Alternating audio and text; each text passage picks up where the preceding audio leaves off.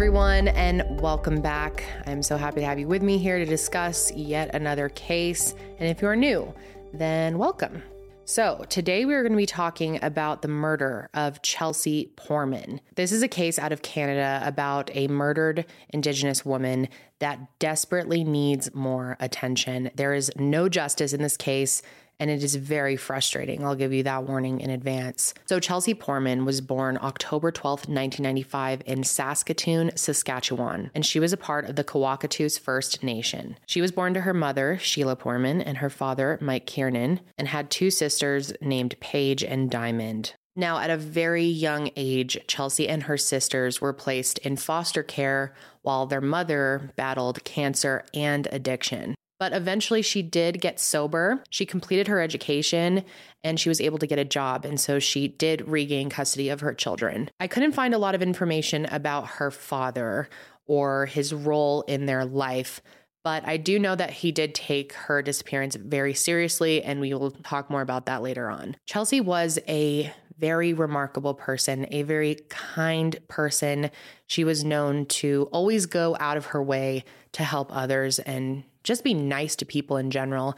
In fact, her mom talked about how she used to bring hot coffee to their neighbors when temperatures got really low, and she loved doing things like that. Chelsea was also a natural born protector, and she was the type of person that would stand up for people who were bullied. She always made sure that everyone around her was treated with respect. And her kindness also extended to animals, and she was known to bring home strays any chance she could. Chelsea was also a very organized and neat person in general, especially when it came to her lifestyle. Like she always had checklists, she kept track of everything, and she had a lot of dreams for her future and what she wanted to be one day. In her mind, she was destined to become a fashion designer or musician, and she loved to put together outfits and also loved to listen to music. She had a real passion for arts in general, but especially music. And she really hoped that one day she would make a career out of it. However, Chelsea did have a lot of challenges in her life. And one of the biggest challenges she faced was when she got in a terrible accident in 2014. She was just innocently walking home from a friend's house one day when a very large truck hit her. And as you can imagine, the injuries were just terrible. She had two broken legs, a fractured skull, and traumatic brain injury. It was so bad that when she first was rushed to the hospital, the doctors didn't even know if she would make it. But she beat the odds and survived. And also, after this, her goals kind of changed a little bit, and she thought she might want to be a paramedic after her life was saved by one. And even though she did survive, this forever altered her life because she ended up with two metal rods, one in each leg, and also her arm was permanently bent at a 90 degree angle. But even though she walked with a limp and couldn't travel very far distances on her own, she still beat the odds, and doctors were surprised that she was able to live the life that she did leading up to her disappearance. She did have to use a cane to get around, but Chelsea did not let this stop her from achieving her goals. The same year that she was in that accident, she graduated high school. Now, unfortunately, even though her physical health did start to improve over the years, her mental health really started to decline. Like I said, Chelsea had a really difficult life. And in 2018, she was assaulted and suffered from very severe PTSD after this. And obviously, having both physical disabilities and severe PTSD made life very difficult for her and eventually she resorted to drugs and alcohol to cope. But Chelsea knew that she did not want to live life this way. And again, I want to say addiction is a disease. And every time I say this, people fight with me in the comments. There's always people that comment saying it's the person's choice, it's their fault and it's not a disease. But the American Medical Association actually classified alcoholism as a disease in 1956 and then included addiction as a disease in 1987. And in 2011, the American Society of Addiction Medicine defined addiction as a chronic brain disorder, not a behavior problem or the result of making bad choices. I just have to say this because honestly, it's offensive to me personally that people say things like this. I have several family members who are addicted to drugs and alcohol, and it has been so horrific for my family over the years. It's very emotional for me to even talk about. I've, you know, pretty much lost these people and The fact that people continue to put blame on those with addiction and shame them just really upsets me. And people like Chelsea fall victim to addiction all the time. I just had to say that because those comments drive me absolutely nuts, but let me get back to the case here. So in 2020, Chelsea's mom was living in Vancouver and her sister Paige decided to move there as well. And one month later, on July 14th, Chelsea moved there too, so that she could be closer to her family and also seek help for her mental health because Vancouver just had so many more options for her. And by this time, she was really starting to get control of her addiction. After her move, she saw a doctor and they put her on Suboxone, which is a drug that is used to treat addiction to help with narcotic dependence. Suboxone is not a cure for addiction by any means, but it helps a lot. It helps people to kind of mitigate the symptoms of withdrawal and help with their cravings. And this was a big step for Chelsea in her battle against addiction. And at this time, she also opened her own bank account and was in the process of getting new copies of her ID, which are all things that suggest that she was really getting her life back on track. And she even signed up to start attending film school. However, she never got the chance to actually start.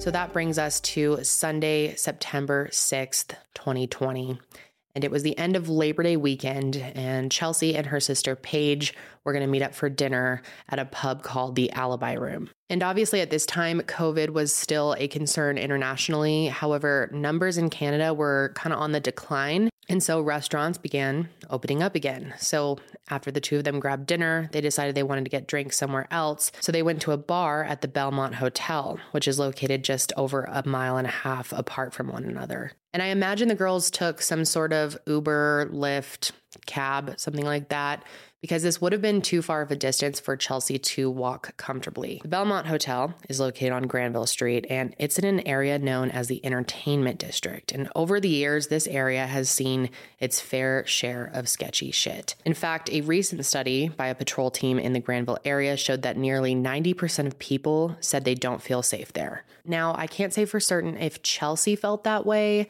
but with her physical disability, she was undoubtedly vulnerable. So after she and Paige finished up at the Belmont, they decided to go to an apartment two blocks away, located at the cross streets of Granville and Davie. And because of Chelsea's physical condition, it took them 20 minutes to walk these two blocks. And I bring this up only because it will be important to consider later on. So, the apartment that they went to belonged to a friend of Paige's, and they got there around midnight. However, Chelsea's time there did not last long. This is one of those cases where there are different sources reporting different things. Some sources say that Chelsea and Paige got into some sort of fight and Chelsea left because of that. Some sources say that she just decided to up and leave. But either way, as soon as Paige realized that she was gone, she immediately called her because this was not an area that her sister should be walking in alone. When she called her, Chelsea did end up answering the phone, but her response was pretty strange. She told Paige to leave her alone and said that she was with her new bae. Now, what's confusing here is sources say that Chelsea was living with her boyfriend at the time, but we're not sure if the new bae she's referring to is her current boyfriend or someone completely different. But whoever it was, they have still not come forward. And if you had nothing to do with what happened to her, or you were the last person to see her alive, why not come forward?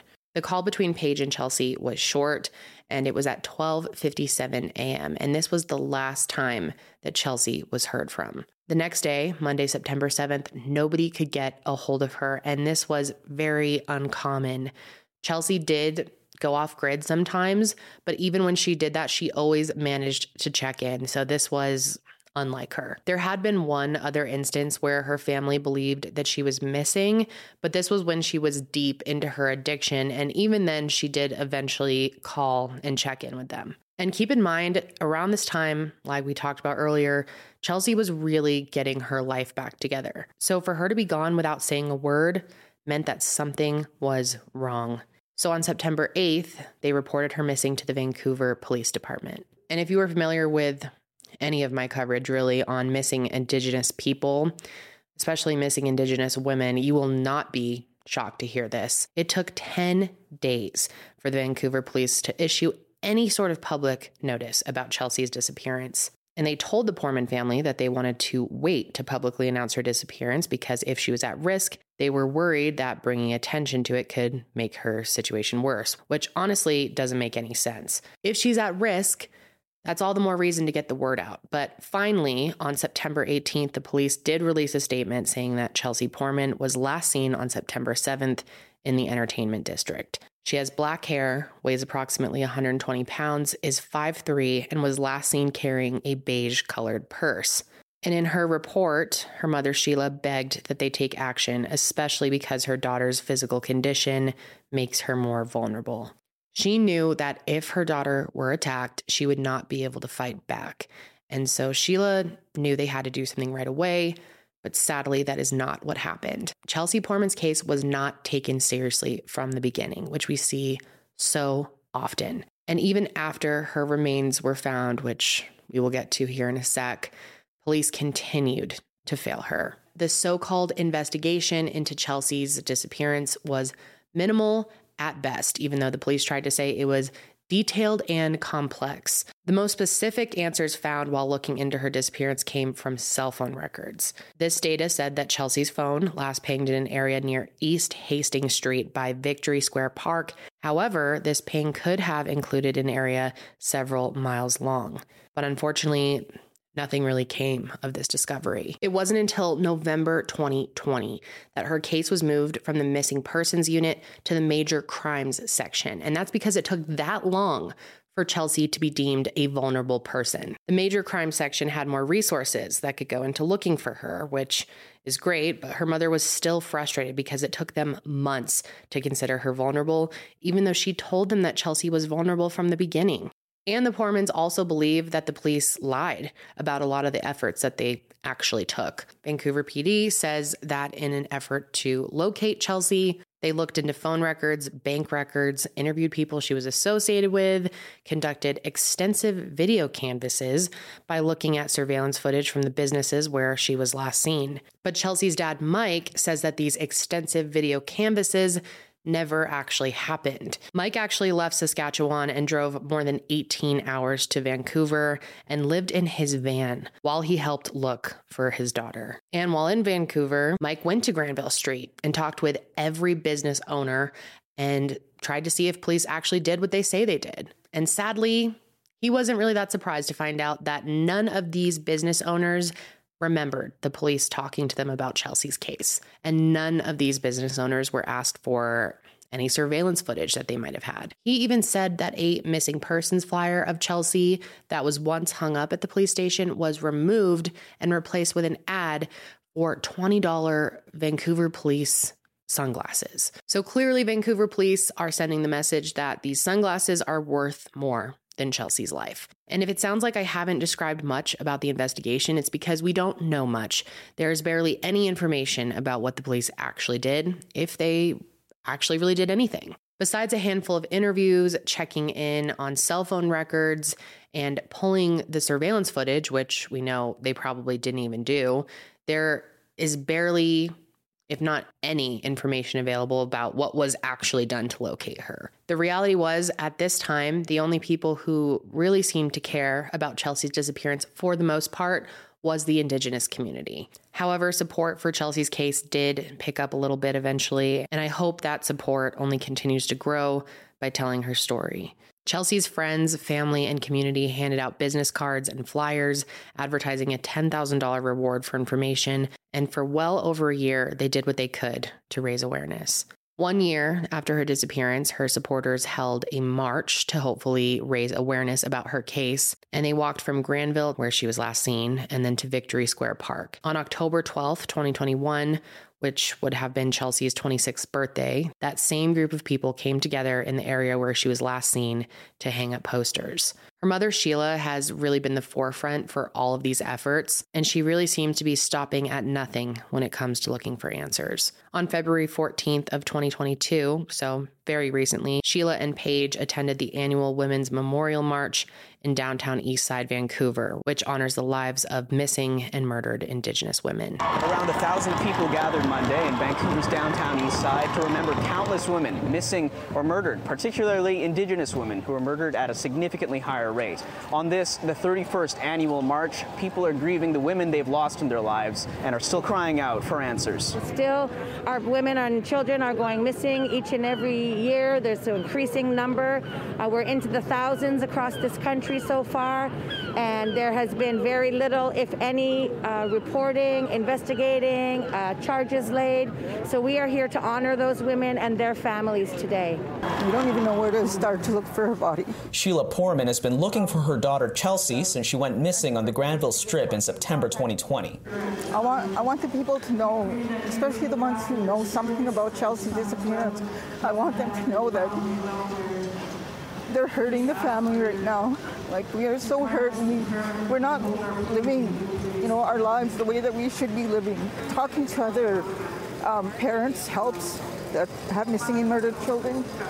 And I hope that most of you know at this point that there is an epidemic when it comes to missing and murdered Indigenous girls and women. Studies show that in North America, Indigenous women and girls are disproportionately the victims of femicide. In Canada alone, Indigenous women are murdered at a rate of almost six times higher than any other group of women.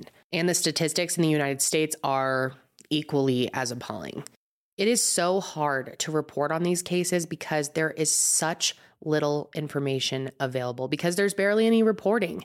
And the lack of mainstream media coverage when it comes to Indigenous cases only feeds into the idea that Indigenous people don't matter, which is very inaccurate. I mean, considering Indigenous women and girls go missing and are murdered at much higher rates, their stories should be overwhelming in the news cycle, but they aren't. Another example of how Indigenous women aren't treated the same when they go missing has to do with serial killer Robert Pickton.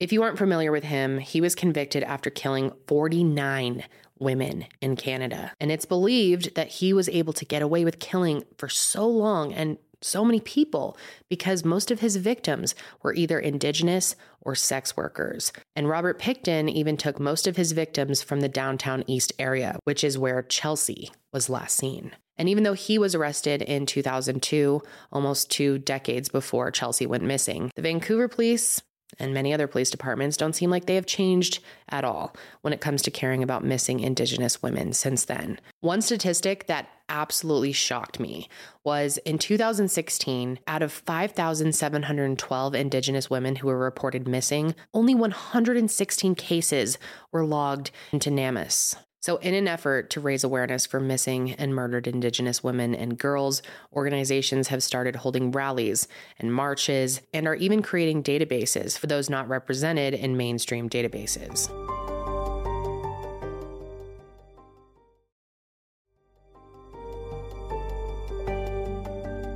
And holding rallies and marches is exactly what the Poorman family did to continue to raise awareness about Chelsea's disappearance and they continued to do that even after her remains were found. On April 22nd, 2022, almost exactly one year ago, Chelsea's body was found by a contractor in the backyard of a vacant mansion located in the Shaughnessy neighborhood of Vancouver. This mansion was located only three miles from where she was last seen.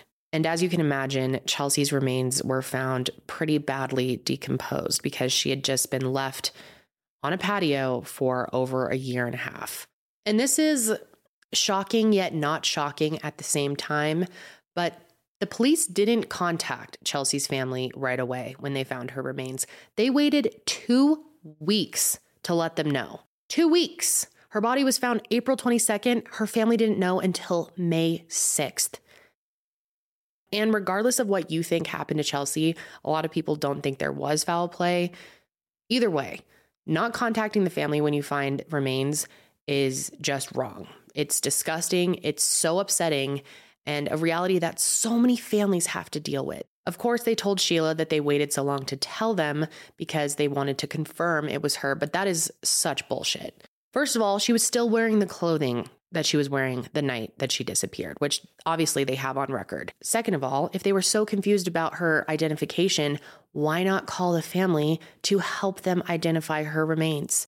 In a press conference, Sergeant Steve Addison said that the Vancouver Coroner's Service was called right away, but due to the severe decomposition of her body, they would likely never know what her cause of death was. He also stated that, based on evidence collected during their investigation over the past 20 months, her death is officially being considered not suspicious. They had her body for two weeks seemingly did no real autopsy, and then somehow concluded that her death was not suspicious, which, in my opinion, is suspicious on their part. However, he does say that her case isn't closed and he encourages anyone with any information to come forward, which let me translate that for you.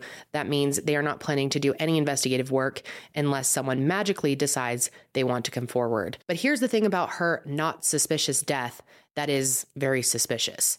For starters, how did Chelsea, who is disabled, get from this party that she was at at an apartment to a mansion three miles away and why? Her family says that she couldn't have done that due to her physical condition. Also, who is this new bae person? No one knows who this is. That is suspicious. Did he take her there? Did he kill her? Did she die there and he just left her there? I mean, what happened? There's a huge question mark about that. And to just go ahead and say that it's not suspicious is so weird to me, so irresponsible, and sadly, like I said, just not shocking at all. Also, she was found on the back patio of that mansion. How did she get there? This house was vacant, as I mentioned, but but it had a large metal gate and very high hedges. And with Chelsea's arm being bent permanently at 90 degrees, she wouldn't have been able to climb or slip through these metal bars. And here's the real kicker. When her body was found, police told her mom that she was missing parts of her skull as well as a few fingers, which literally screams foul play. Even if you believe there wasn't foul play, Decomposition would not have cracked her skull the way that it was. And missing fingers, of course, there will be people that argue that this could have been an animal. And yes, that's possible, but she wasn't in the middle of the woods. It was the backyard of a mansion in one of the richest neighborhoods. None of this adds up to me. I'm sure it doesn't add up to you. And it certainly doesn't add up to her friends and family. So on May 8th, 2022, there was a vigil held for Chelsea just outside of the mansion where she was found. Not only was this intended to celebrate her life, but it was also meant to draw attention to the injustice that occurs when Indigenous women are found dead and nothing is done to find their killer. Sunday afternoon, the Indigenous and non Indigenous community came together to mourn the death of Chelsea Poorman, who was found at this vacant property by a contractor on April 22nd. Poorman went missing on September 6, 2020, and her body was found here over a year and a half later. Vancouver police say they consider her death to be not suspicious. Investigators believe Chelsea died on the property the night she disappeared or shortly after. If that had been a non First Nations woman, if that had been a white woman in a ditch with no purse and no shoes, you better believe that's going to be a suspicious death. And why is it not suspicious for our people when our people go missing? Um, you know, it, that, it's just uh, the systems are set up to be discriminatory and to be racist against us. Day says Poorman's death, adding to the growing statistic of missing and murdered Indigenous women, needs to come to an end. But the community is grieving. That's the other thing too that I was saying. This affects not only the Poorman family. This affects every First Nations person, individual who's here, because we know how how we're treated. How they say that uh, uh, non-suspicious deaths uh, all the time when our people go murdered and missing, and we want to make sure that this case is going to be handled properly. Memorial was also held for her two days later, and all throughout May, her friends, family, and fellow community came together to share her story and ask that her death be further investigated. And of course, Vancouver police has said that her case is still open and that they are still looking into her death, but they will not give any information to her family about what they are actually doing. Now, of course, I know that often active investigations cannot be publicized and details often remain, you know, close to the vest, but the Poormans feel like truly nothing has been done. I say justice, you say for Chelsea, justice! For Chelsea! Justice! For Chelsea! Today, over a hundred people gathered outside of where she was found, including Chelsea's mom, Sheila. They are here to demand answers as to what really happened to Chelsea. Right now, I'd like for um, the people who knew what happened here to come forward, you know, to let us know exactly what happened to Chelsea. Um, I'd like for the Vancouver City Police to acknowledge, you know, what they've done wrong in this investigation. And even though it's too late for her daughter to be saved, it just breaks my heart thinking that Sheila has to beg people to care about her even after she was found dead. It had been over a year since her daughter went missing when she asked this, but Sheila begged for people living in that area to look through their yards to see if anything had possibly been left behind. Her mother has a heartbreaking plea to everyone in this neighborhood. I'd like for those neighbors around here to, you know, I know it's too late now for, you know, for for them to do something, but I think right now what they can do is look in their backyards, look in their gardens, see if they found, you know, part of her skull that's missing, to see if they found any of her finger bones, you know.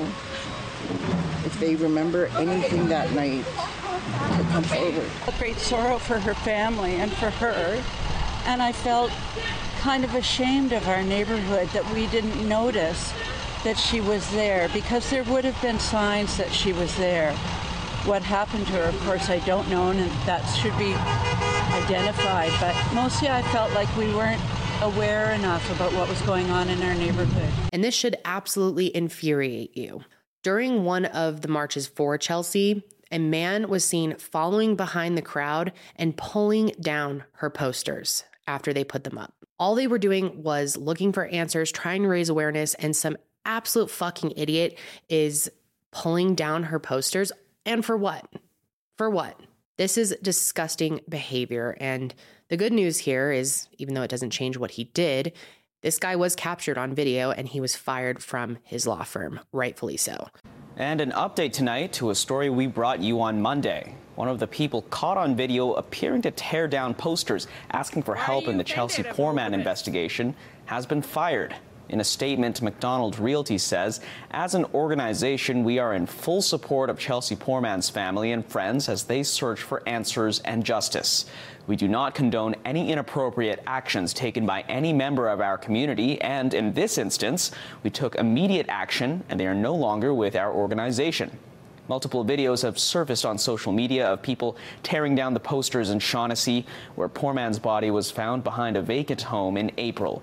Now, if writing off her death as not suspicious weren't bad enough, Chelsea's dad has come forward to say that a few weeks after her body was found, he returned to the mansion and noticed that the police left behind a lot of potential evidence. He said that some of her personal items were still there, like her cell phone case, her socks, her bus pass, and hair ties. And not only that, Vancouver Police Department littered the crime scene and left behind a bunch of dirty gloves. As time has gone on, the Poorman family is still desperately looking for the answers that they deserve. Sheila and Paige have not stopped advocating for Chelsea, and I imagine as the one year anniversary of her discovery approaches, they will only be putting in more effort. And I encourage you to keep up with what they're doing. I will have links below to, you know, kind of stay up to date with their family and their efforts to get justice for Chelsea, or at least answers as to what happened to her. Um, in the beginning, I wish, you know, they should have did they should have did their job because if they did,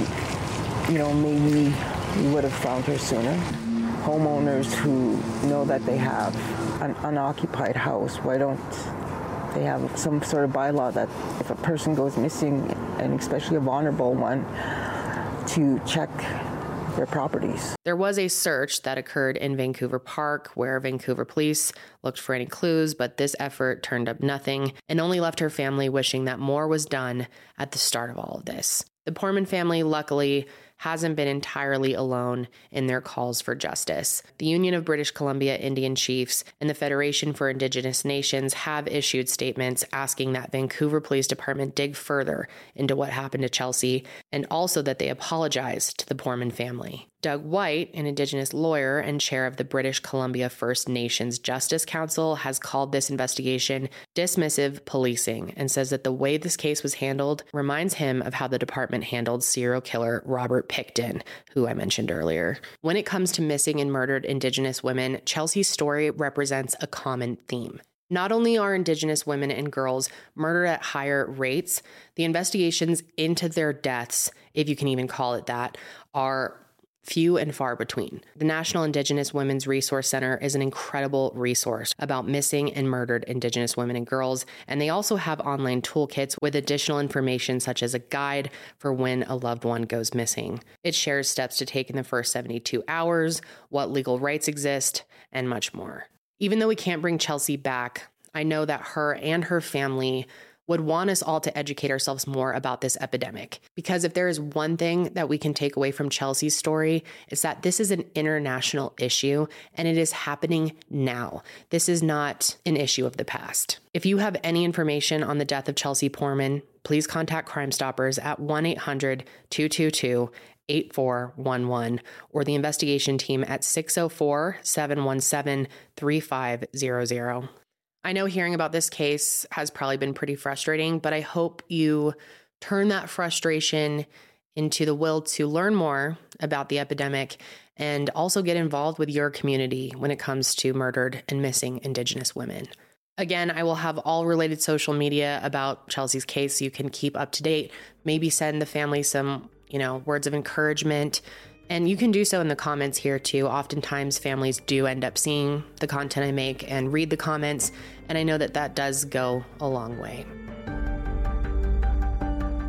That is going to be it for me today, guys. Thank you for joining me for another episode. And make sure you follow the show on Spotify and Apple Podcasts. It really does help me out. If you want to watch the video version of this show, you can find it on my YouTube channel, which will be linked, or you can just search Kendall Rae. I will be back with another episode soon, but until then, stay safe out there.